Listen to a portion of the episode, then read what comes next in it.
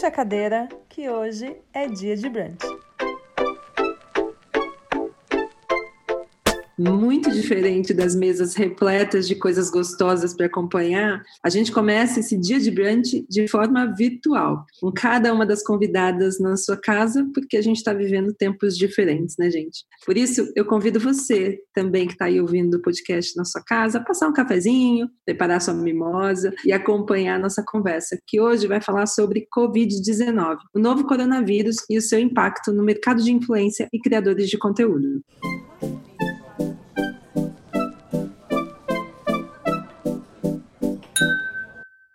Antes de mais nada, deixa eu me apresentar. Eu sou a Passa, a cofundadora aqui da Brunch. E como todo bom Brunch, a gente une duas coisas para fazer uma melhor ainda. A gente trabalha com creators e marcas com o propósito de contar boas histórias e que tenham de fato um impacto real, ressignificando a influência que a gente quer no mundo. A gente tem esse propósito aqui porque a gente nasceu creator, é formado por eles e a gente acredita que ser creator é ter voz ativa e criativa, que gera valor, conexão com as pessoas, e é isso que de fato faz elas se identificarem com a gente. No nosso site, você pode conhecer cada um dos criadores que faz parte do nosso time. Entra lá depois em brunch.ag. Esse é o episódio número um do Dia de Brunch. E nesse podcast, a gente vai abrir espaço na mesa para a gente ter conversas sobre essa indústria creator, nossos modelos de negócio, suas dores, suas alegrias, suas histórias inspiradoras ou nem tanto, mas para que isso seja o ponto de encontro, para que a gente tenha conversas mais alongadas, mais profundas sobre esse mercado que muda toda semana. Então, você sabe, todo primeiro sábado do mês é dia de brunch. Extraordinariamente, o primeiro episódio está saindo um pouquinho atrasado, né? Não no primeiro sábado, mas a partir do mês que vem você acompanha sempre no primeiro sábado do mês. Por isso, sem mais delongas, vamos falar do tema de hoje, que não poderia ser outro: coronavírus. Para colocar todo mundo na mesma página, coronavírus, gente, é uma família de vírus que causam infecções respiratórias. Esse novo agente do coronavírus, aquele palavrão SARS-CoV-2, ele foi descoberto no finalzinho do ano passado, após casos registrados lá na China, e provoca a doença que a gente chama de coronavírus, a Covid-19. E para título de curiosidade para a gente, em 1965, o vírus foi descrito como coronavírus em decorrência do perfil na microscopia, que ele parece uma coroa. Chega a parecer fofo, né? No meu caso particular, pelo meu histórico de atleta, Caso fosse contaminado pelo vírus, não precisaria me preocupar. Nada sentiria ou seria, quando muito, acometido de uma gripezinha ou resfriadinho. Não, presidente, a gente não está falando de uma gripezinha. Os sintomas eles podem ser semelhantes a um resfriado, porém também causam infecções graves, como a pneumonia, e ainda precisa de mais estudo e investigação para caracterizar melhor os sintomas, esses sinais da doença. E a gente está falando de impactos severos, tanto na economia quanto na sociedade e no modo como a gente trabalha. Desde o anúncio da OMS sobre o estado de pandemia, quem pode trabalhar de casa o tem feito, né? Mas será que o home office vai ser suficiente? Logo, o home office, né, que é um habitat natural da maioria de nós creators, que já fazem da nossa casa o nosso estúdio, o nosso escritório. Bom, a gente também vai entrar nesse assunto e como ficam os conteúdos patrocinados, os negócios com os criadores, a criação de conteúdo como um todo e as marcas, como que elas têm reagido. Bom, para participar desse brunch comigo e tentar resolver e responder um pouco dessas perguntas, estão aqui na nossa mesa virtual Gabriela Moura, supervisora de conteúdo da Publicis. Bem-vinda, Gabi. Oi, obrigada. A Nilce Moreto, criadora de conteúdo no Cadê a Chave, Coisa de Nerd, República Coisa de Nerd. E ainda tem mais canal, né, Nilce? Ah, tô chegando mais dois esse ano ainda. obrigada pelo convite, Paz. Bem-vinda, Nil. E a Rosana Herman, criadora, roteirista e escritora autora do livro Celular Docilar. Bem-vinda, Rô. Obrigada, diretamente da Pia. Eu estou aqui terminando de secar aqui uma louça. Eu acho que esse material vai ficar incrível, porque a gente está vivendo, eu falo, quando a gente lançou o formato do podcast, que é uma mesa de brunch, né? Eu falei, não, a gente vai ter que fazer isso virtualmente. Isso vai ser engraçado, porque a gente vai ter as pessoas assim, usando pijamas e tomando um brunch. vai ser engraçado, vai ser bom. Vamos tentar responder um pouquinho dessas perguntas para as pessoas, porque do lado tanto dos creators como das marcas, ainda tem muita dúvida sobre como vai ficar o mercado, e acho que não só sobre mercado, a gente também tem uma relação de gente, de saúde mental, que também vai se envolver bastante, que vai cruzar muito em quem trabalha com criação de conteúdo. Logo que a pandemia foi declarada pela OMS, a gente estava falando disso agora, né? O meio mensagem deu uma notícia de que algumas marcas, tipo Hershey's, a KFC, estariam tirando de TV e de mobiliário urbano as suas campanhas de mídia. A gente já vinha, é, já estava entrando num cenário econômico instável, mas dentro do marketing de influência, todos os números, todas as pesquisas que se via sobre o nosso mercado, eles eram inclusive muito bons, né? Todos esses estudos apontavam que era um crescimento positivo, né? Que era promissor, mas e agora? A gente lançou recentemente um report que mostra que muitos dos trabalhos com criadores de conteúdo, eles vêm sendo cancelados ou adiados e as negociações meio que deram uma parada. Como que fica então esse cenário onde a gente tem só dois assuntos diários, coronavírus e Big Brother? Aliás, Big Brother ganhou quatro dias a mais, né, gente? Pra gente poder ter mais um pouquinho de alienação. E a pandemia, mais uns quatro meses, né? Não, mais dois anos, na verdade. Acabei de ler a matéria aqui projetando é... que a gente vai ter que lidar com isso até 2022. Eu ia dizer que quatro meses é uma, uma produção muito otimista, né?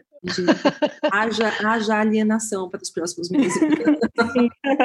Bom, por isso que a gente preparou uma pesquisa em parceria com o UPix, que tenta, né, para tentar fazer uma leitura um pouco estéreo né, e isenta, que apresentasse esses dois pontos de vista tão importantes do nosso mercado, que são as marcas e os creators. Só para vocês terem uma ideia, mais de 500 criadores responderam à pesquisa, mais de 160 marcas, e o resultado já está disponível lá no site, para quem quiser baixar, vou deixar o link depois na descrição aqui do episódio. Então, vamos falar sobre esses impactos? Diversos criadores vêm fazendo atualizações diárias em seus perfis, e de alguma forma, né, fazendo com que isso seja o assunto que chegue nas pessoas. Eu já vou chamar a Nil aqui para a gente começar essa conversa porque você e o Leão, vocês vêm fazendo parte desse coro que também mudou o conteúdo nas últimas semanas para que de alguma forma ajude a fazer com que a informação sobre coronavírus chegue nas pessoas. Você participou recentemente do Roda Viva junto com o Atila, que vamos fazer até um parênteses enorme aqui, que vem fazendo um excelente trabalho de divulgação científica sobre Covid-19. E assim como a sua família, Nil, a minha também é do interior. E a gente sabe que quando a gente vê as notícias que falam sobre Covid-19, sobre fechar o comércio, no interior isso tem pegado bastante. Como que você acha que os criadores de conteúdo podem ajudar nesse momento. Eu falo isso porque minha mãe está trabalhando, está com o bar dela lá aberto, porque a prefeitura simplesmente acha que está tudo bem. E aí, é. como que a gente faz esse conhecimento científico chegar de uma forma mais fácil nas pessoas? Essa preocupação, eu, eu conversei isso com um jornalista ontem, Passa, sobre uma reflexão que Desde o início da pandemia, é, a gente tem feito aqui em casa. Nós sempre tratamos os assuntos políticos no canal, no Cadeia Chave. Né? A gente sempre tratou, sempre que aconteceu algum, é, alguma tragédia no Brasil ou que havia alguma medida política que prejudicasse a ciência ou a pesquisa, a gente fez um vídeo né, fora do entretenimento, uma coisa bem informativa mesmo e opinativa, no, nosso posicionamento de defender né, a ciência. A gente vive uma onda de obscurantismo imensa. Criar mentiras, criar fake news é a coisa mais rápida e fácil e uhum. profícua do, do, da internet hoje, né? Você tem uma indústria produzindo fake news assim, a martilharia pesada, e você rebater isso, você criar uma informação consistente, cientificamente amparada, isso demanda um esforço enorme de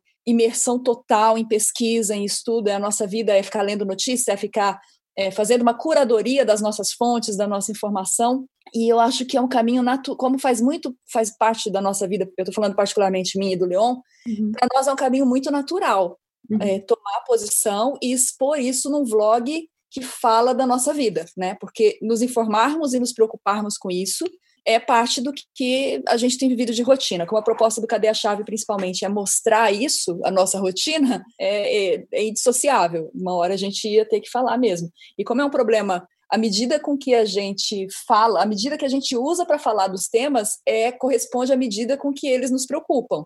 Então, assim, a gente está o tempo todo falando de Covid. Por quê?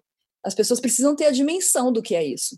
Enquanto isso, a gente, justamente porque a gente está tendo uma onda de um exército de pessoas divulgando o contrário, que a doença não é importante, que é uma gripezinha e tal, tal, tal. E eu estava falando com esse jornalista ontem. A gente tem uma ideia errada de que é uma obrigação do criador de conteúdo famoso com milhares de seguidores. Não é. Uhum. Isso é, divulgar informações corretas, rebater a mentira, combater o obscurantismo é cidadania. Uhum. É, deveria ser o papel de cada pessoa. E a gente sabe, por exemplo, que os microinfluenciadores têm um poder de influência gigantesco em termos de engajamento e de eficiência do discurso deles. Eu comentei esse exemplo para o jornalista e eu vou repetir aqui. No meu grupo de família, a pessoa mais influente não sou eu, é a minha mãe. Então, assim, a minha mãe não tem seguidor nenhum, só que o peso da palavra dela, a, a matriarca falando, uhum. pesa muito mais. Graças a Deus, a minha, irmã, a minha mãe é uma mulher que preza conhecimento, então ela fica é, orientando as irmãs, orientando os sobrinhos e tudo mais. O meu vídeo não corre tanto quanto uma fala da, da tia Diná, sabe? Verdade. E, e, a gente levando isso para o universo, por exemplo, dos micro-influenciadores, e não só isso, eu hoje, todos nós somos influenciadores, é, é, parece um chavão, parece um bordão, mas a gente tem que entender isso, no nosso universo, onde todos estamos conectados em grupos, em WhatsApp e tudo mais, cada um tem ali um papel social a desenvolver, muito importante. As pessoas confiam mais na informação que chega do tio, da tia, do vô, do pai, do que de alguém que eles estão vendo no YouTube. Então a gente precisa primeiro quebrar essa ideia de que é um papel das pessoas que têm uma grande audiência. Lógico que é, é sim, mas na mesma medida que é um papel de cada um. Independente e... do tamanho da sua audiência. Independente do tamanho do seu alcance. Quer dizer, você é responsável por aqueles que você alcança mesmo que seja a sua família, seus amigos, seu círculo mais próximo. E é isso que a gente, e acho que é essa mensagem que a gente tenta passar muito no Cadê a Chave, que é trazer para as pessoas a sua responsabilidade pessoal, o seu compromisso com a solução dos problemas que são coletivos. Você sabe que desde e acho que... também que é, isso que a Nil estava falando é, é tão verdade que isso coloca as pessoas com muitos seguidores, com poucos seguidores, as marcas, todas no mesmo status, que é assim: você pode até não assumir uma ideologia publicamente. Se você é uma marca, você pode não ter interesse em se posicionar ideologicamente, porque não é nem, a, às vezes, o interesse daquela marca. Mas em relação à ciência e à uhum. pandemia e ao cuidado e ficar em casa, você tem que assumir uma postura. Não dá para você não falar nada. Então a gente vê quando uma marca fala fique em casa e põe uma hashtag, ela está assumindo uma postura é, a favor da ciência, a favor de salvar as vidas, e, e, isso acaba tendo uma interpretação ideológica, só que acima de qualquer. É, ela é suprapartidária, é, é. é, um, é um conceito de vida ou de morte, de, de atraso ou, ou de vanguarda, de ciência de ou de obscurantismo. é, da sanidade ou da loucura. E, então, a gente passou para um plano acima da onde eu acho que a gente estava transitando, se uhum. posicionando uhum. politicamente. Porque a gente está falando de Eros e Tânatos, a gente está falando de pulsão de vida ou de morte. É verdade. E, então, eu acho que nesse sentido, a gente está vivendo num, num, patamar conceitual muito mais forte, básico, e é por isso que todo mundo tem obrigação de acordar os zumbis, sabe, de acordar quem está dormindo, de deshipnotizar quem está hipnotizado. Exatamente. Né? A gente tem essa, a gente tem essa, essa obrigação de curar quem está louco, quem está temporariamente assim, sabe, respira um gás alucinógeno, tem que trazer essa pessoa de volta. E isso é um compromisso de cada um no espaço que cada um tiver. E é desesperador pensar que toda vez que você fala de algo objetivo, né, toda vez que você fala, poxa, é, a gente precisa do isolamento social porque vai ser muito pior se a gente não fizer isso. Todo mundo sofre com a economia, todo mundo sofre os efeitos de um isolamento social. Os criadores do mercado publicitário são os, não são os primeiros, né, porque não são os mais vulneráveis, mas estão ali logo na fila de serem atingidos por, por essa uhum. pela crise. Só que se a gente não fizer nada agora, essa crise é muito pior. Tipo assim, é um cálculo até matemático. Uhum. E quando as pessoas veem, ah, porque isso é de esquerda, ah, porque isso é comunismo, Cara, se a gente não tiver mais vozes dizendo não, não é, isso é, é isso que a, que a Rô falou, é, é loucura, sanidade, a ciência, obscurantismo, é essa divisão. E é uma divisão grosseira. Você tem que escolher qual lado da história você vai estar. Tá.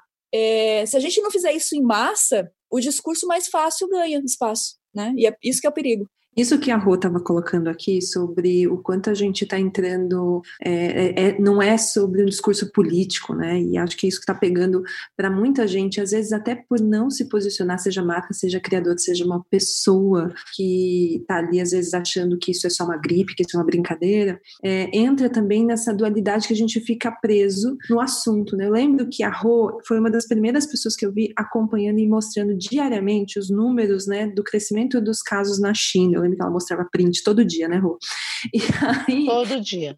Todo dia a Rô estava ali, já lá em janeiro, pontuando esse crescimento. E aí a gente sabe que hoje todo mundo dentro de casa, existe um consumo de entretenimento que cresceu. Se você vai buscar por todas as pesquisas apontando o crescimento do consumo de internet, o aumento de watch time dentro do YouTube no mundo todo, as pessoas estão passando mais tempo dentro de casa e assistindo conteúdo também. E aí, aqui no Brasil, a gente tem um exemplo um pouco diferente de todo o mundo, porque a gente tem Big Brother. Uhum. E aí virou aquela dualidade, né? A gente tem, de um lado, o corona o dia inteiro e à noite a gente desliga as notícias do corona para ouvir um pouco sobre Big Brother.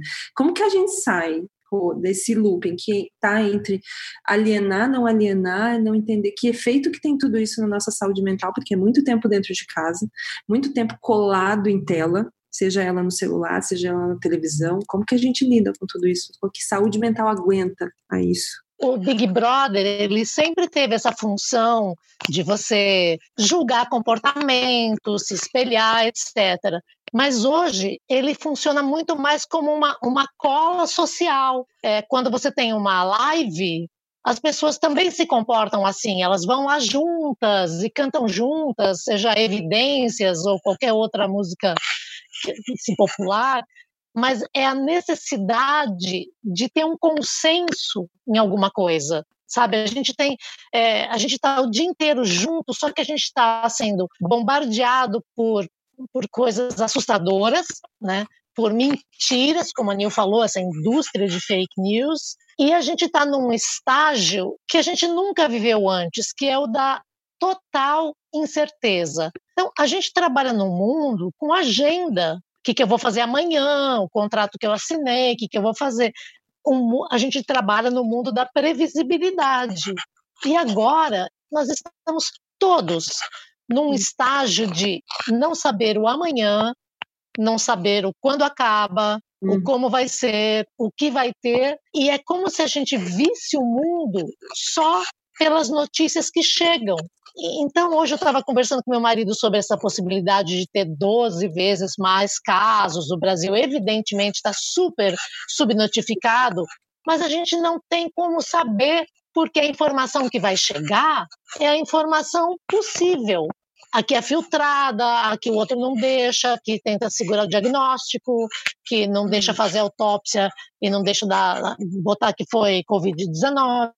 Então, é um, é um estado é, de angústia, uhum. porque não existe. É, tudo, tudo é invisível, tudo é imprevisível. A gente não tem. O mais concreto que a gente tem é quando a gente vê uma imagem chocante. Não sei para vocês, mas uhum. para mim a imagem mais chocante até agora foram aqueles corpos sendo recolhidos nas ruas em, no Equador. em Guayaquil, uhum. no Equador, e aquelas valas sendo cavadas, sabe, aquelas covas assim, uhum. sendo cavadas num cemitério na Vila Formosa. É a hora que a gente dimensiona é, a pandemia com uma imagem que é real, porque no resto do tempo a gente está meio flutuando. A uhum. gente não sabe exatamente nem onde está, nem onde está a curva, nem... a gente não sabe. Uhum. A gente tem previsões, a gente tem projeções, mas nós perdemos totalmente o controle sobre o real. E lidar com isso requer uma energia interior muito grande. muito grande. Para mim, isso é a parte que mais me consome, é eu me acalmar e aceitar que eu, eu não sei o que vai ser e eu tenho que me preparar para o que vier. A gente estava falando agora de Equador é, a gente estava com um projeto que foi pausado logo que foi anunciada a pandemia, que envolvia o Equador, tinha uma viagem para lá de uma das criadoras. E isso é parte, inclusive, do impacto que alguns criadores sofreram, principalmente aqueles que trabalham com viagens, né? Todo criador de viagem, quando a gente vê todos esses perfis falam de mobilidade, eles sofreram muito com cancelamentos de projetos, cancelamentos de campanhas. E, em detrimento, a gente tem outras categorias mercados mercados que sofreram o oposto, começaram a crescer, como casa, tecnologia, porque a gente passa o dia inteiro dentro de casa, a gente precisa de tecnologia para trabalhar, a gente precisa consumir alimentos, existe aquele, aquele, aquela categoria de consumo essencial que vem crescendo principalmente dentro do e-commerce, mas aí é, isso não é nem difícil de explicar, né? Porque a gente está falando de fato de consumo essencial. E aí eu quero chamar agora a Gabi para a mesa, porque como parte desse ecossistema que contrata criadores também, se, Gabi, conta pra gente, você tem percebido se de algum lado qual é a tua percepção, tua opinião sobre marcas que talvez tenham subestimado o impacto da Covid? Ou se elas estariam de alguma forma preparadas para algum tipo de mudança que, assim, ah, uma gripezinha poderia causar? e segmento é. acha que esteve mais, é, sofreu mais, é, foram mais afetados? É, você acha que as marcas também estão produzindo mais conteúdo agora? Então, vamos lá. A gente está falando de uma crise, e quando a gente fala em crise, a palavra em si e o que a gente está vivendo, a gente está falando de uma questão que é multifatorial, né? Então, ela não tem uma gênese única. A gente nunca está preparado para aquilo que a gente está vivendo agora. Ninguém em janeiro ia imaginar que a gente estaria hoje, em abril, discutindo que até o final do ano a gente estaria numa quarentena. E a gente também não teria como prever as consequências políticas e econômicas disso, porque, ao contrário do que às vezes surge, a questão saúde pública versus economia é uma dicotomia que não existe. Né? Uhum. Uma coisa depende da outra, é, é intrínseco. É, a economia não vai andar se a gente não tiver pessoas saudáveis. E quando eu digo saudáveis, não é nem a questão da saúde física, mas a, a própria questão da saúde mental, que a Rosana acabou de falar, né? Porque a gente está vivendo o, o luto, e a gente não percebe que a gente está vivendo luto. Porque quando a gente fala no luto em si, a gente costumeiramente fala no âmbito mais individual, né? quando você perde alguém ou está numa situação difícil. O que a gente está vivendo agora é um luto coletivo e ele é global. Está todo mundo diante de uma, de uma situação que não é uma questão de escolha. Então, no luto, a gente tem, a psicologia trata o luto em cinco estágios, né? que é a negação, a raiva, a barganha, a tristeza e a aceitação. Na negação, a gente tem, putz, não, isso não é um vírus grave, não é nada demais, e por isso que é tão fácil a gente se apegar a quem fala que é só uma gripezinha, uhum. porque é mais confortável você acreditar que é só uma gripe, afinal de contas, a gripe não é uma coisa tão grave, né? É, depois vem a raiva, do tipo, eu não acredito que vocês estão me obrigando a ficar em casa. Eu quero ver o sol, eu quero ver meus amigos, a minha família, eu sinto saudades. Eu não Vírus vou aceitar. comunista. Exatamente. É. Vírus comunista, né? As pessoas que demonstram claramente não saber o que é comunismo. É, nem vírus. É, nem, nem vírus. vírus, exato. Não tem um conhecimento nem de política nem de biologia. É, aí depois vem a barganha, assim, ah, tá, eu tenho que ficar em casa. E se eu ficar em casa uma semana e sair outra semana. Você deixa, você permite, né? Aquela, aquela velha briga. É, depois vem a tristeza, que é essa sensação de não sei o que fazer, não tenho o que, o que fazer, estou triste porque estou preso, estou sozinho. E, por fim, a aceitação, que é, ok, essa é uma situação posta, o que, que eu vou fazer com isso? Uhum. E é essa sensação que deriva da imprevisibilidade, que é o que a Rosana acabou de falar. E no mercado, a gente também está lidando com essa imprevisibilidade. A gente não tinha como saber, a gente não, não tinha meios para prever uma pandemia, porque uma pandemia é um cenário muito catastrófico, né? A gente pode pensar em crises econômicas, afinal de contas, a crise é cíclica, né? A gente tem períodos de pico, períodos onde a gente está é, bem, né? onde a gente tem um crescimento econômico bem, seguidos de um declínio, e isso é natural, né? Quando a gente estuda a história da economia, a gente entende que nem dentro desse, desse modelo econômico que a gente vive, independente se você é a favor ou contra o nosso sistema econômico, mas a crise nesse sistema econômico é cíclica. E é por isso que a gente se adapta é, a esse sistema. Né? A gente trabalha para isso. Mas um cenário pandêmico, ele é muito extremo. Então a gente não tinha como prever, a gente não tinha meios de adivinhar que isso poderia acontecer, por mais que a gente soubesse que, que existe a possibilidade, afinal de contas, a ciência vem gritando há muito tempo a questão de que uma nova epidemia causada por um vírus, vírus aéreo não era uma questão de se ia acontecer, mas quando ia acontecer. É, então, não, e a ciência ainda, só, só uma informação, a ciência ainda prevê coisas piores, né? Exato, exatamente. Conversa com o Átila, esse era o treinamento para que, na verdade, a gente está esperando, que é uma coisa ainda mais mortal. exatamente, e eu acho que o Átila, ele vem recebendo o, o, que a, o que a internet chama de hate, numa proporção tão grande quanto ele recebe a admiração, justamente porque ele quebra o obscurantismo, né? Ele coloca, uhum. olha, isso está acontecendo e não adianta você esconder, não adianta você negar. Você pode me odiar, você pode uhum. me xingar, mas eu estou apresentando dados, não é achismo. Então, é, o que a gente precisa fazer agora é lidar com os dados, né? Por isso que pessoas como a Atlas são tão preciosas para o nosso mercado. Ah, mas as pessoas pessoas não valorizam tanto porque acham que a biologia não, não tem uma aplicação prática.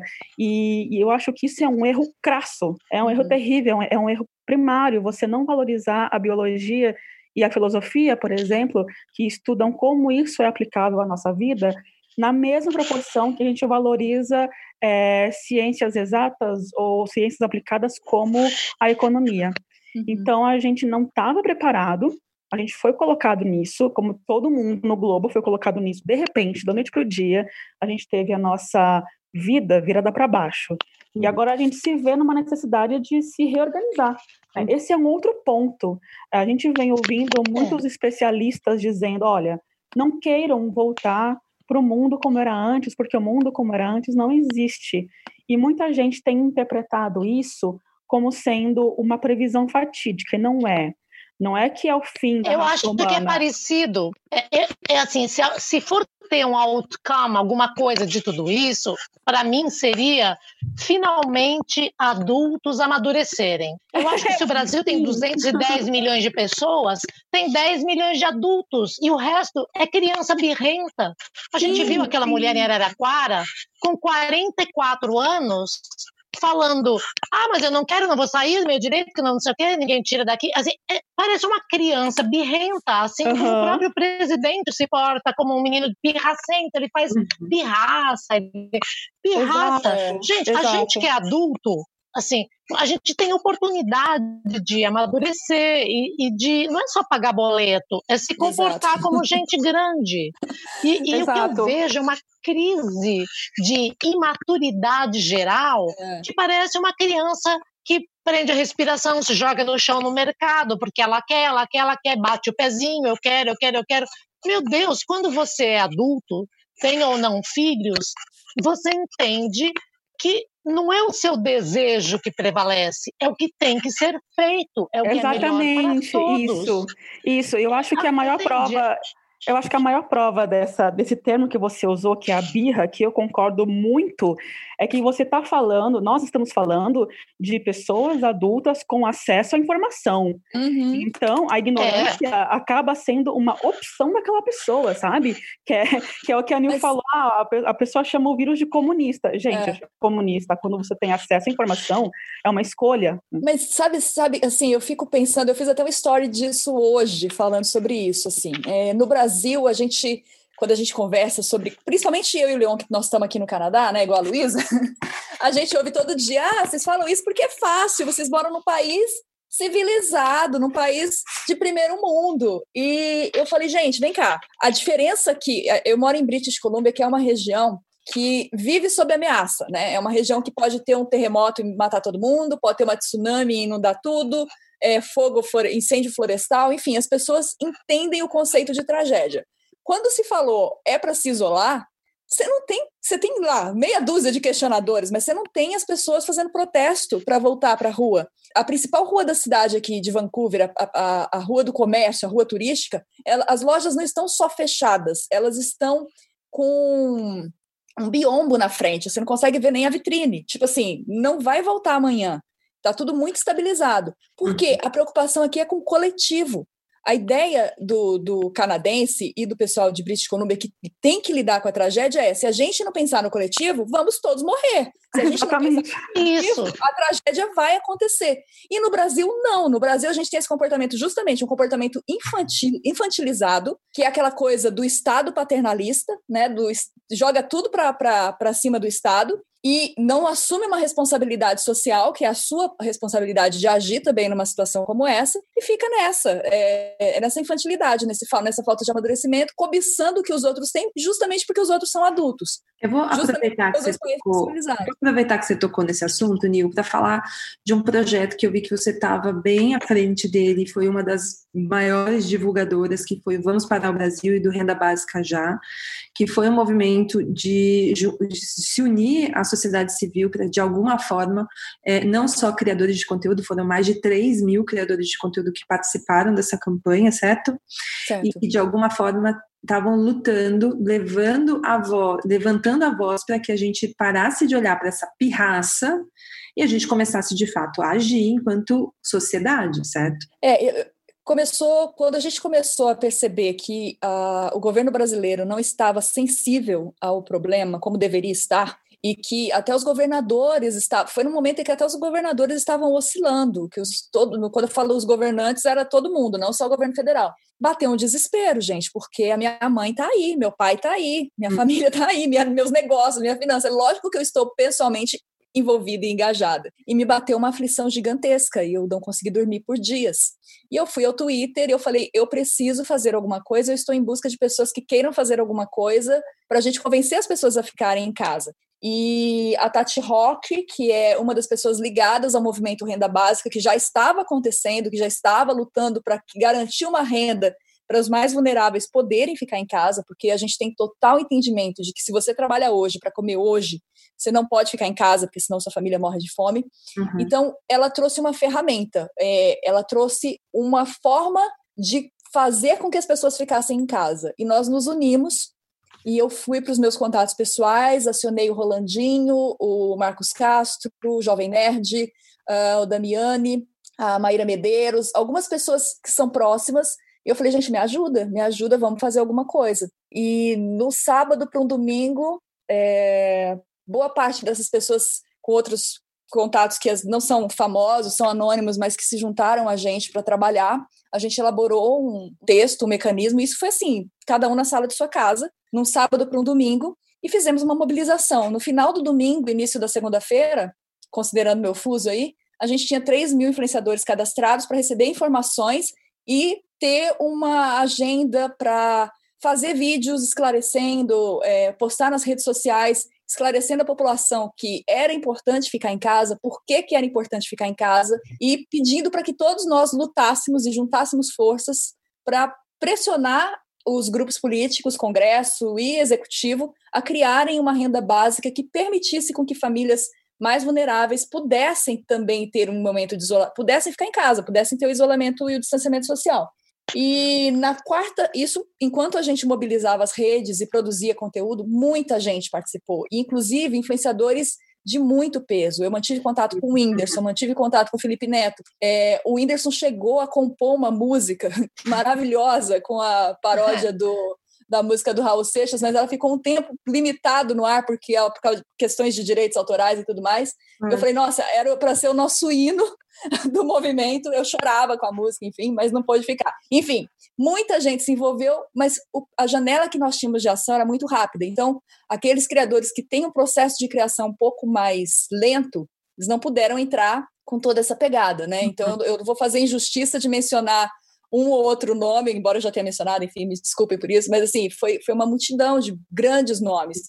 É, pessoas tipo é, Cocielo, sabe? É, enfim, uhum. eu, eu, não vou confiar na minha memória, mas vocês imaginem aí, é, é, grandes players do, da, da criação de conteúdo. E eu sei que na quarta-feira a gente conseguiu um feito, porque a Câmara votou isso. Tipo, Sim. três dias depois do início da campanha, a Câmara votou e aprovou, por unanimidade, um projeto que era muito baseado naquilo que a renda básica levou. Uhum. Claro, tivemos que fazer a negociação, os ajustes, mas isso saiu do papel. E só que aí o que acontece? A gente não pode esmorecer, né? A gente tem que continuar cobrando, porque até agora esse auxílio não chegou na mão das famílias. E é isso que pega. Por que, que e só que o movimento ele esfriou. Por quê? Porque chegou justamente na parte que é uma confrontação política, né? Assim, as pessoas não se envolvem nessa nesse aspecto de, ah, não, aí eu vou comprar briga. Ah, não, a minha imagem vai estar tá, é, comprometida nessa situação. Uhum. E, e, isso é uma coisa que ainda falta a gente ter um entendimento do que é se posicionar é, do lado coerente da história. Né? É uma visão que eu tenho, assim, que lógico que tem um custo, lógico que tem um preço, uhum. mas eu acho que é, é, é, o entendimento do seu papel como cidadão, sabe? Seu, é, se a gente não fizer isso, se as pessoas não encararem o seu papel como cidadão, como um agente que tem direitos e deveres, a gente nunca vai sair disso, dessa imaturidade como povo. É, eu acho que a gente é. entender que a gente recebe, recebe esse. Enfim, é, é, pessoas que vão questionar e que vão criticar faz parte, inclusive, desse amadurecimento, né? De você sair desse, de, desse ciclo de infantilidade e amadurecer esse pensamento. Então, acho que é um processo, e assim como acontece com a gente, né? O processo de crescimento da criança para o adulto, dói, é um processo doloroso. Mas é outro, mas na hora que você supera isso também, a satisfação que vem compensa. Exatamente. Né? Eu acho que o que falta especificamente para o Brasil, para a nossa sociedade, que é sempre aquele discurso, é verdade, né? É um continente jovem, não é como o europeu, que sabe, é milenar, enfim. Mas para a gente falta disciplina. Uhum. Uma das grandes conquistas dos creators foi ter uma disciplina na criação, que é uma coisa que parece livre, depende da inspiração. Então, você tem uma rotina de criar, produzir, veicular, criar, produzir, veicular, duas vezes por semana, tal dia, tal hora, tem que ter. Essa disciplina foi um grande ganho né, social que a gente conquistou. E, mas falta ainda um, um imenso passo para a gente aprender que a disciplina é a ferramenta para a gente poder crescer e resolver. Se você começa uma campanha e no meio, ah, perdeu assim um pouco do, do glamour, distraiu com outra coisa, porque você não mantém a disciplina. Eu acho que para isso veio é, a, é, esse confinamento com essa pia de louça que não acaba nunca. essa, a gente tem que, ter, tem que ter muita disciplina, porque eu quando termino de trabalhar e é quase meia-noite e eu vou lá na cozinha e já deixo, ponho a mesa para o café da manhã, já pego minha garrafa térmica, ponho água na caneca para ferver meu café, é toda noite. Eu vou lá, ponho a garrafa, ponho o coador, ponho o café dentro, guardo café, ponho a água na caneca, vou dormir, porque eu vou acordar, vou ligar o fogo, vou esquentar uhum. água, vou fazer o café. Então, é todo dia a mesma coisa. Todo dia tem uma rotina. E eu acho que falta para a gente esse apreço pela, pela continuidade, pelo fazer, pela disciplina, pela manutenção o Brasil não tem manutenção. A gente é, o nosso mal é, é, a nossa virtude é o nosso defeito, a nossa desgraça é a nossa salvação, que é a nossa criatividade. Só uhum. que ser criativo não é você ficar, ai, cada vez fazendo uma coisa diferente, não tendo uma rotina, uma disciplina. Não, você tem que, você tem que dominar essa ferramenta da disciplina, uhum. sabe? E nós e esse exercício de é mais um dia que nós vamos ficar e ter que aceitar isso é um passo mais sofisticado do que a maturidade. É, é a maturidade com a, a adquirir essa disciplina, que não é fácil, sabe? Uhum. Não é fácil. Quem tem disciplina é quem precisa sobreviver, que realmente tem que, à noite, não sabe o que vai jantar, no outro dia não sabe o que vai comer no almoço, não sabe se vai ter, e tem que ir trabalhar, pegar o ônibus às quatro da manhã e fazer a marmita, levar todo dia, tem essa disciplina. Então, disciplina te dá resiliência, sabe? Te estrutura. É. Quem está perdido e vai na rua fazer manifestação ridícula dançando com caixão é gente que nem precisa sobreviver, já tá, tem alguma coisa já garantida, nem têm maturidade, nem têm disciplina. Então, essas pessoas vão levar a gente para o caos. São as pessoas que vão conduzir você para pular no abismo. Então, eu acho que é por isso que é gente... importante, né? Assim, quem tem a consciência falar, porque o vírus não vai é, perguntar, e aí, você fez manifestação, você foi para a rua, você merece ser contaminado ou não?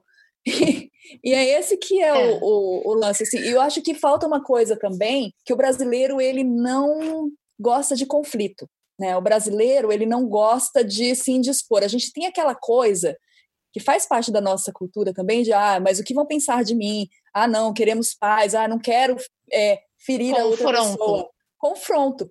E nesse caso a gente tem que confrontar e tem que ter é, um repúdio social a rejeição uhum. daquele ato. Eu acho que está faltando é. muito é. isso. Assim. A gente vai, Sim. principalmente quem é do, do campo progressista, a gente tende a ser muito tolerante, às vezes, com o absurdo. Sim, o absurdo, total. Ele, ele, já atingiu níveis que ele compromete a nossa segura, a segurança do país inteiro. Então, é, eu vejo isso por parte do mercado mesmo.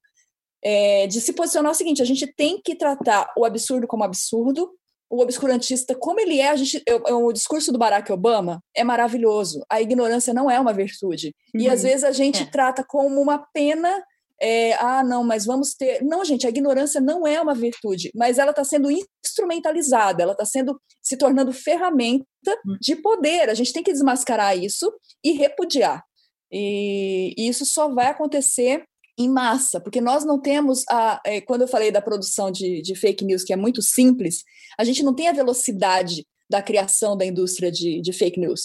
Mas a gente, se, a gente é maioria. É, o grande problema é, esse, é, o que a gente vê de estardalhaço, de obscurantismo, é uma minoria vocal que grita muito alto. A maioria não é. é. A maioria não é. Só que a gente, a maioria se omite. E nisso Sim. a minoria conquista. É, não querendo correr lá e correr no paradoxo do nazismo, mas é uma referência histórica que a gente sempre tem que buscar, porque foi o principal desastre do século XX, né, que é uma referência para todos nós. A Alemanha nazista, ela aconteceu por causa de 30%. Hitler teve o apoio de 30% da população, não era 70%, não era 70% dos alemães que eram nazistas, uhum. mas eram 70% de pessoas divididas brigando entre si sem entender que o inimigo maior estava avançando. E esse inimigo avançou sobre eles. Então, eu me pergunto, qual que é hoje o percentual de pessoas que negam a ciência, que vão para a rua fazer barulho e dançar com caixão? Eles são a maioria? Não são. Só que eles têm, fazer, eles têm feito mais barulho porque os 70% da nação não se, não se pronuncia. Assim, uhum. não se pronuncia com a força que deveria se pronunciar eu digo. Não rejeita, né? não assume é. o absurdo. É, não, se, não confronta esse absurdo com a força que deveria confrontar, né? com a vergonha que isso é, com o vexame que isso é. A gente participou do Poucas com o Cauê Moura, e uma das coisas que eu falei que repercutiu muito, que as pessoas não têm noção, fora do país, o nosso governo é uma chicota. É, em, Nossa, todas as, é. em todas as áreas. Ele é, ele é personagem de charge, tipo assim, aquele palhaço que é, o Brasil está nessa posição, é o palhaço que não entendeu a piada. E a gente aqui, na diplomacia, por exemplo, que é uma área que a gente acompanha muito de perto, porque é uma área de interesse nossa, o Brasil é tratado como a criança. Sabe aquela festa de casamento? Eu dei até essa, essa, esse exemplo. Festa de casamento que aparece em filme, que tem a mesa dos adultos e a mesa da criança. O Brasil está na mesa das crianças. A gente está lá. Então, assim, Sim. só que é por causa de 30%. É. Uhum. A gente ri de nervoso, né? É, mas é. Eu percebo também, né? A gente tem essa e, e, eu comento também isso no, no, meu círculo de amigos e colegas de trabalho, exatamente isso, como que a gente é tolerante e paciente com o que a gente vê. A gente é muito paciente. É, uhum. a, a, gente está tentando. Uma cena que, que, que, eu lembro, que eu, que eu dou de exemplo também, não é tão tão legal, mas é o que me vem em mente, é aquela cena histórica da pessoa colocando uma flor na boca do canhão, sabe? É o que a gente está uhum. fazendo. A gente está colocando oh, uma flor no, na, na espingarda do, de quem quer matar a gente. E a gente precisa se enrijecer. Qual que é o problema que eu particularmente vejo? Essa postura que é um pouco mais ativa, um pouco mais enérgica, ela é vista e taxada, inclusive com o aval das áreas progressistas, como sendo uma postura de barbárie. E não é, é uma autodefesa. Né? Mas aí eu acho que também existe um, um limiar, sabe? Eu acho que existe uma uma nuance ali, né? É, quando eu, eu não acho que a gente tem que usar as mesmas ferramentas. Sabe? Não, não, não, não é isso que eu quero dizer, de forma nenhuma. É é mais a questão do, disso que a gente acabou de, de falar, né? De não ser tão tolerante aquilo que tem um potencial Sim. nocivo para nossa saúde, né? Para nossa vida. É porque também tem um discurso de um lado que realmente tem um extremo, né? Realmente existe um discurso tipo, vamos barbarizar mesmo.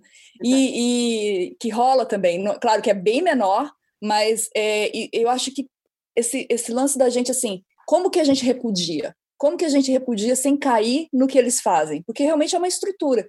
E eu não consigo pensar em outra forma que não seja é, buscando uma união dos que pensam diferente, desses 70%, sabe?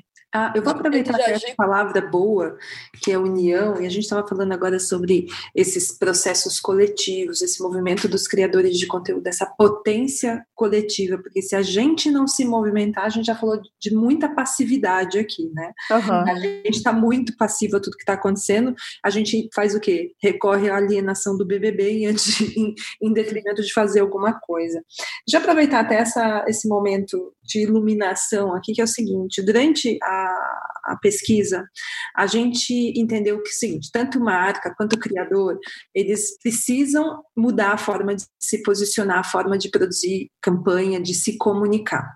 E tudo isso que a gente está conversando aqui sobre, tanto o ponto de vista do criador, que precisa se posicionar, a marca precisa se posicionar, é importante que todo mundo se posicione aqui. Eu queria até entender se do lado das marcas, Gabi, é, existe alguma coisa que a marca sinta que assim, não, eu não vou trabalhar com o criador que esteja se posicionando sobre tudo que está acontecendo. Você acha que isso é possível nesse cenário? Bom, é, a gente está falando de comunicação, e comunicação, embora algumas pessoas não vejam assim, não entendam assim, ela também é uma ciência. Né? Ela uhum. tem processos, ela também trabalha com metodologias. Só que ela é uma ciência social aplicada. Então, é óbvio que o olhar da sociedade, ele alimenta a comunicação e, consequentemente, a, o nosso trabalho, né? O que é, é, é possível a gente já prever é que eu acho muito difícil uma marca trabalhar com um creator que não tenha uma consistência no seu discurso. Porque, uhum. óbvio, a gente está falando de creator, a palavra creator, o termo creator, ele é muito amplo, a gente está falando de nichos diversos. O que vai uhum. acontecer é que cada um vai buscar entender como pode trabalhar esse tema, porque não tem como fugir dele, né? Não é uma questão de escolha dentro daquilo que ele se propõe a fazer, né? uhum. né? Para a gente manter a, a questão do, do, conteúdo orgânico, da naturalidade daquele conteúdo.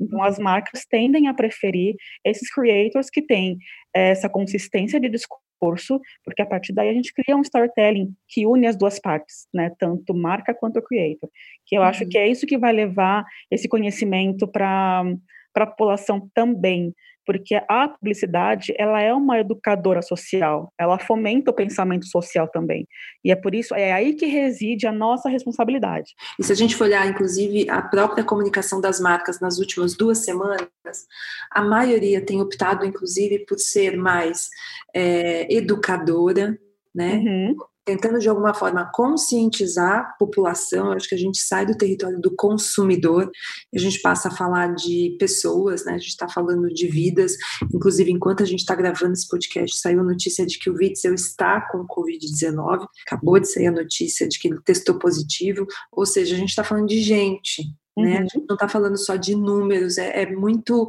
quase como impessoar as coisas, se a gente ficar olhando só pelo número de o crescimento de casos que a gente tem de Covid-19 no Brasil, as mortes que tem, e a gente ir para aquelas imagens assustadoras, como a Rô colocou aqui, das covas sendo abertas no cemitério.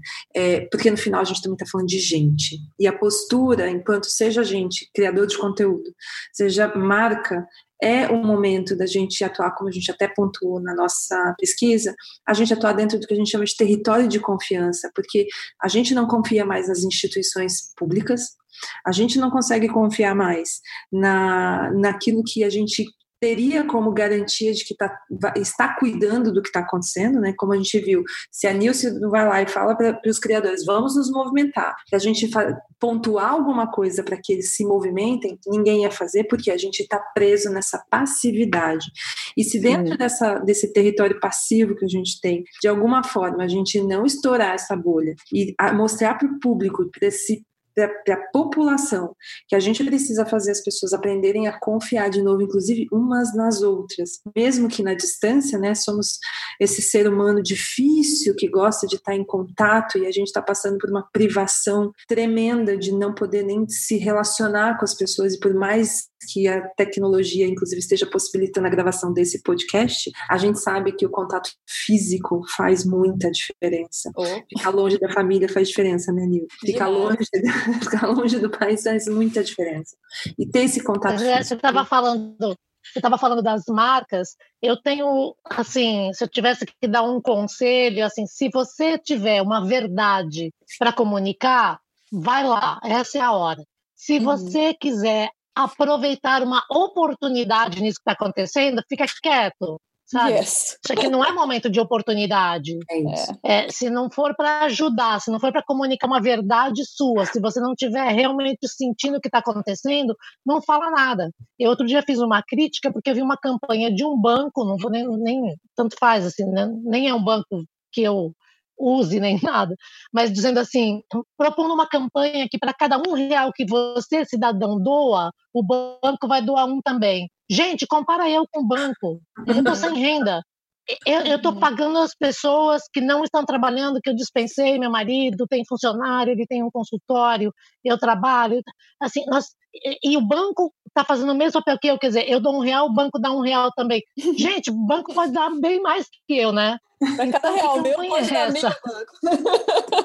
Exatamente. Então, assim, é uma coisa tão sem sentido para cada real que você doar, o banco vai doar um. Falei, falei, filho, não, não dá para comparar eu com nenhum banco, mas nenhum banco pequenininho. Mas eu acho não dá para comparar um cidadão. Esse momento é o momento em que o departamento, desculpa, passa se eu estragar o seu podcast, mas o, o, o departamento vai dar merda. Ele uh -huh. tem que trabalhar ostensivamente. Demais. É, é, demais, porque assim, o pessoal que está em casa, recolhido em casa, ou que é ali daquele eixo, né, da, da Faria Lima, em São Paulo, eu não sei se eles têm dimensão, assim, porque o vírus, gente, vai chegar nas nossas favelas. Já chegou. Já chegou, e, é. Em 15 dias, a gente não tem estrutura para lidar com isso. Então, assim, o cenário que a gente está vendo no Equador, o cenário de Nova York, nós não.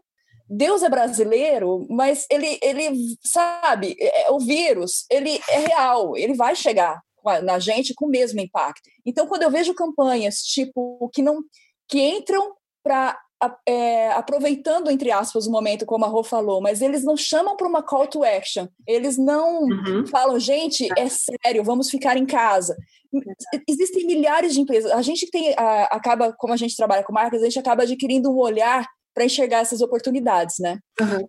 E principalmente o nicho de casa e tecnologia, que é o nosso nicho, a gente trabalha em cima desse conteúdo, a gente vê o quanto é, existiriam possibilidades para se comunicar com essa audiência que agora está tendo que descobrir tecnologia, está tendo que viver em casa e que as marcas não estão aproveitando, no sentido legítimo. E aí é, é, uma diferença de que é oportunidade e oportunismo, né, Nil? Exatamente. Então, assim, a oportunidade ela está criada. Você pode e, é necessário. A gente precisa ter uma economia ativa. A gente precisa, se um nicho está tá fechando, a gente precisa investir no nicho que está se abrindo. É para o bem da sociedade, inclusive.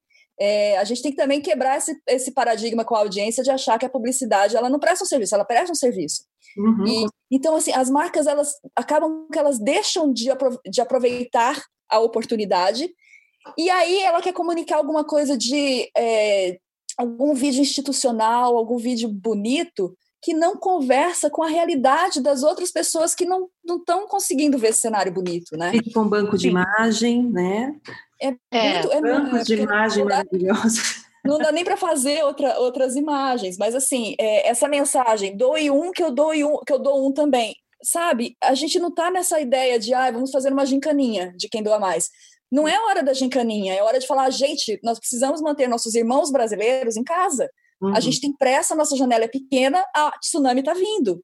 Vamos fazer algo agora. É claro que dá para você fazer isso com uma linguagem suave, com um vídeo bonito, com uma música legal. Aí a publicidade ela, ela, ela domina bem a técnica, né? É uma ciência, como, como a Gabi falou. Mas é, não adianta a gente. Ah, olha a minha marca, como a minha marca é legal. Porque hum. isso daqui a 15 dias não vai fazer o menor sentido e vai envelhecer muito rápido e muito mal. Sim, eu acho que um ponto importante nisso, justamente nisso, é que aquilo que eu falava sobre as previsões de a gente não voltar para o mundo que a gente conhecia antes, não quer dizer que é o fim da, da raça humana, mas que uhum. a gente vai ressignificar a nossa relação com tudo, com o trabalho, com o consumo, com as relações. Uhum. Então, a gente está falando de uma reconstrução de um mundo novo, né? É, distante daquela visão de filme de Hollywood, mas na nossa realidade atual. Então, as pessoas tendem a procurar marcas que vão apoiar essa reconstrução desse mundo novo, dessa nova realidade, seja por meio de novas formas de consumo, novas formas de você produzir, consumir entretenimento, ou a forma como você lida com o seu dinheiro e até a forma como você se relaciona, né? Então, isso é reconstrução, isso é ressignificação. É a partir daí que a gente vai conseguir ver a relevância das marcas, dos creators e dos nossos processos. Uhum. Exato, é isso Sabe o que eu sinto falta?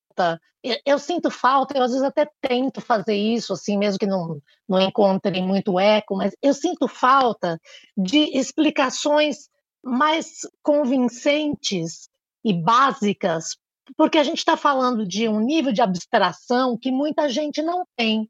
Eu conversei isso com um médico que mora no meu prédio, que eu dei uma bronca porque ele estava saindo para correr. E eu falei para ele: escuta, você é médico, eu sou corredora, eu tô dentro do prédio sem correr um mês, e você vai para a rua?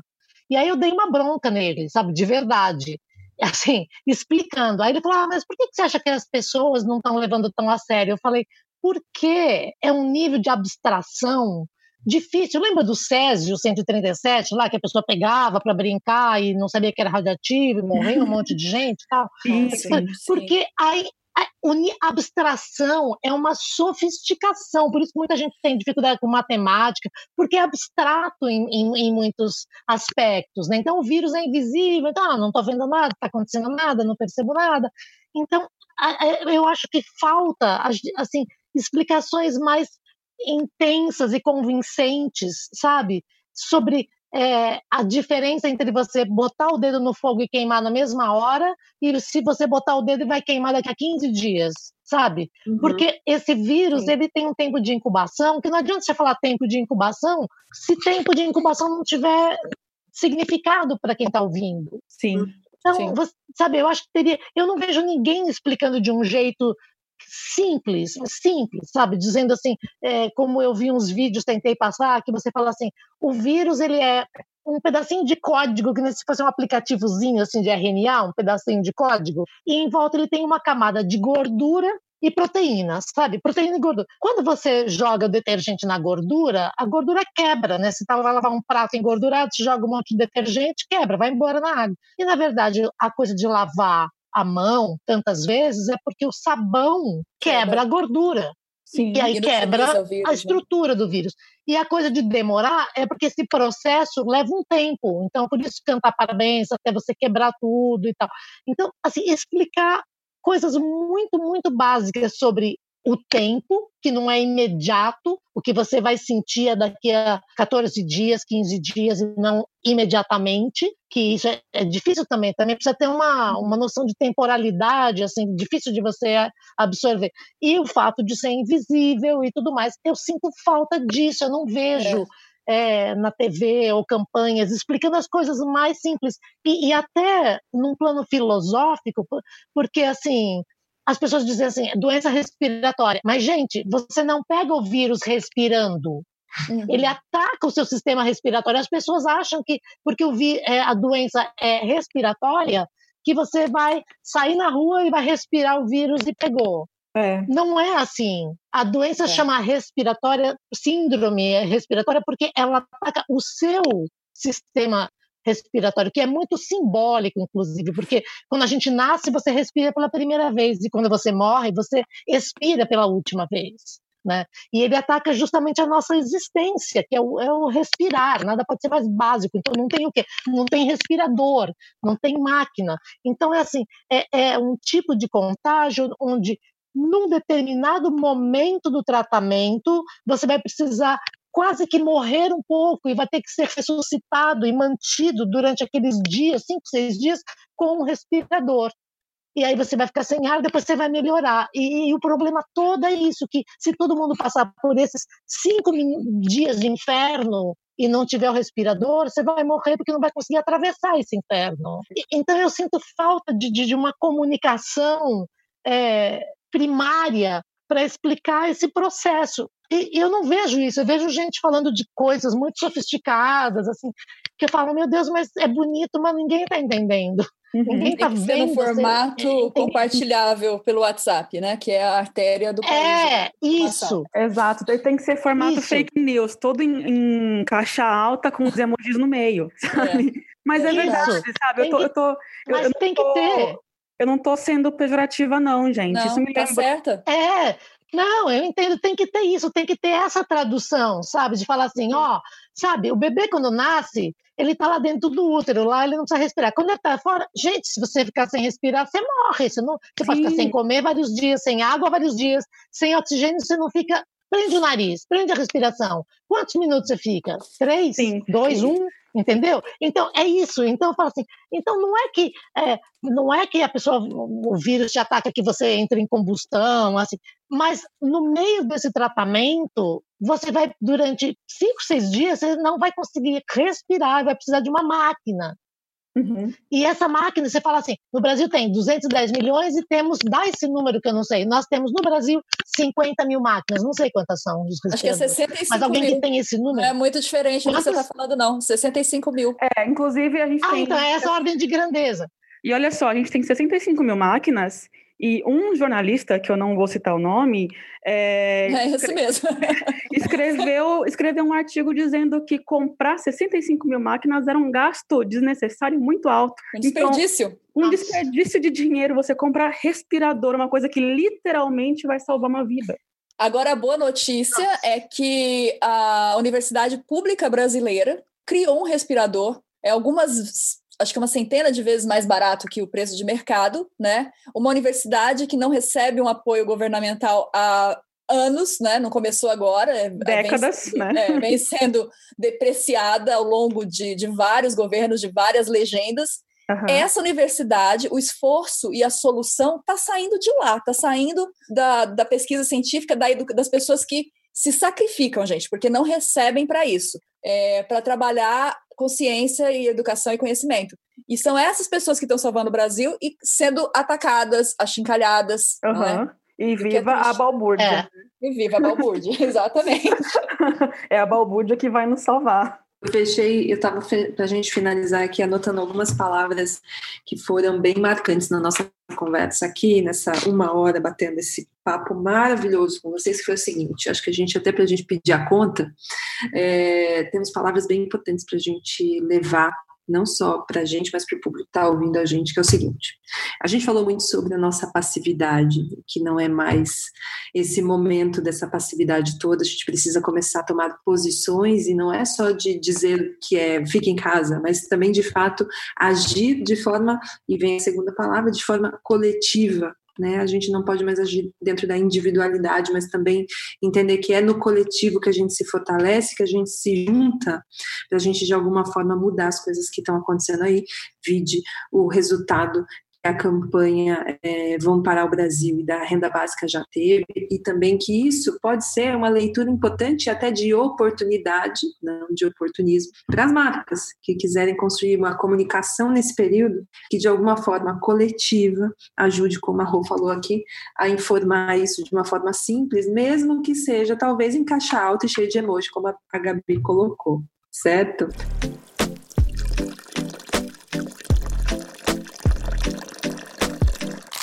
É uma unanimidade nas conversas com profissionais do setor que a gente tem até uma certa paralisia, né, que ultrapassa as verbas publicitárias.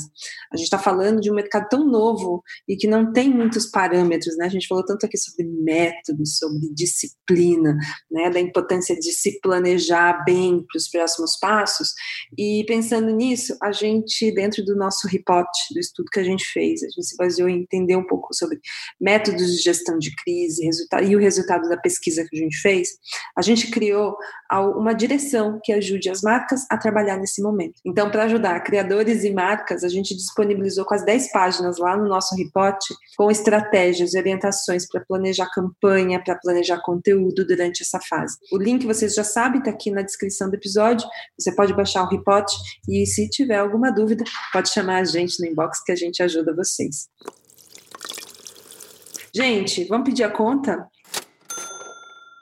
Primeiro lugar, obrigada pela participação de vocês. Eu quero, antes de terminar, que vocês deixem uma. Se vocês pudessem deixar um recado para que o mercado, para o marketing de influência, é, haja de uma forma mais coerente nos próximos meses, se talvez nos próximos anos, né, gente? Que conselho você daria para esse mercado agora? É difícil, porque é uma situação nova. A gente vai uhum. ter que. Na verdade, eu, eu acho que a gente tem que ter primeiro sensibilidade né, o mercado e os criadores sensibilidade para perceber o que está acontecendo no mundo e flexibilidade, porque é aquilo que a Gabi falou: o mundo vai exigir que a gente crie um novo mundo uhum. e a gente tem que entender o espaço que a gente vai ter para isso. Né? Então, acho que a gente tem que ser flexível, uhum. entender, ser aberta à mudança, entender essa mudança e valorizar isso, e valorizar essa, essa possibilidade, essa qualidade de ser flexível. Você, Gabi? Bom, eu acho que eu termino fazendo um convite para marcas e criadores para trabalharem dois pilares juntos: empatia e coerência, porque as pessoas estão carentes. Né? Todos nós estamos carentes de segurança, de previsibilidade. Então, quanto mais a gente puder oferecer para as pessoas segurança e pelo menos um pouco de previsibilidade dentro dos nossos limites, melhor. Então, vamos apoiar as pessoas, vamos é, trabalhar diferentes formas de narrativa para diferentes públicos, que é isso que a Rosana falou, a gente simplificar a mensagem para a gente poder trabalhar uma capilaridade maior. E se eu fosse, assim, para encerrar, eu fiquei muito tocada porque minha filha mora com o marido no Chile e meu filho mora com a mulher dele em Portugal. Então eu fico acompanhando como que está nos países onde eles estão. E minha família toda, minha irmã mora no Canadá, em Toronto. Então eu fico vendo se eles estão bem, falando com eles e vendo como que estão tratando as coisas. E, e Portugal tem uma coisa que que me toca profundamente, que é eles são, eles levam muito a sério as coisas, sabe? Não é que eles assim não têm humor, tem grandes humoristas, eles gostam de humor, mas na hora de ser sério, eles são realmente sérios, sabe? Uhum. Focados e sérios, eles levam a sério a vida humana. Eles não estão para brincadeira, nem para uso político, nem nada. Então, eu acho que assim, se eu fosse dizer meus dois pilares seria amor e seriedade. Hum. Porque quando a gente cria um filho, por exemplo, a gente tem um amor infinito você não precisa nem saber qual é a resposta se perguntar se você doa sua, dá sua vida para salvar seu filho. Você é evidente, você nem para para pensar. É lógico que sim. Uhum. Então, é, é, esse amor incondicional que eu acho que a gente tem que colocar em relação à vida humana, todas as vidas humanas importam, e a seriedade para tratar as coisas. Sabe? Não é ser ranzinho, não é ser cruel, é ser sério, é ser firme. Então, eu acho que essa mistura de da, do ai que endurecer-se pero sem perder a ternura, essa uhum. combinação da firmeza no fazer e no amor que a gente coloca no propósito são caminhos bons para a gente se salvar. Perfeito, gente. Muito obrigada novamente pela participação. Enfim, ficaram. Muito obrigada. Ai, muito obrigada. Foi um... Muito obrigada, Passa, pelo convite. Antes de encerrar esse episódio, vou deixar uma dica de livro para você ler nesse período de quarentena e que talvez também te ajude a pensar nessas palavras-chave que a gente falou aqui, principalmente falando de gente né? E não tem como falar de gente e de gestão de pessoas e de como a gente tem que se importar muito mais com pessoas do que com números e não citar o Simon Sinek. Todo mundo já deve ter ouvido falar do Golden Circle, do trabalho que ele já fez e do TED Talk que ele deu sobre o Golden Circle, mas não é nem esse Start with Why que eu quero indicar, que é um outro livro que ele lançou recentemente, que se chama Líderes se servem por último. E nesse livro ele fala sobre do ponto de vista do negócio negócio das empresas, como que você constrói equipes seguras e confiantes. Tudo que ele fala nesse livro, ele está focando em falar sobre construir equipes seguras e confiantes dentro de uma empresa, mas ele é totalmente aplicado quando a gente está falando de construção de comunicação, porque no final a gente está falando de gente, a gente não está falando só de números. É óbvio que os números nos assustam todos os dias, que acompanhando o número de mortes que crescem todos os dias é difícil, não é fácil, mas no final a gente tem que saber que tem nome e sobrenome atrás de cada número. E é isso que ele fala nesse livro. É uma baita recomendação aí para sua quarentena. Você acompanhou o primeiro episódio do Dia de Brunch.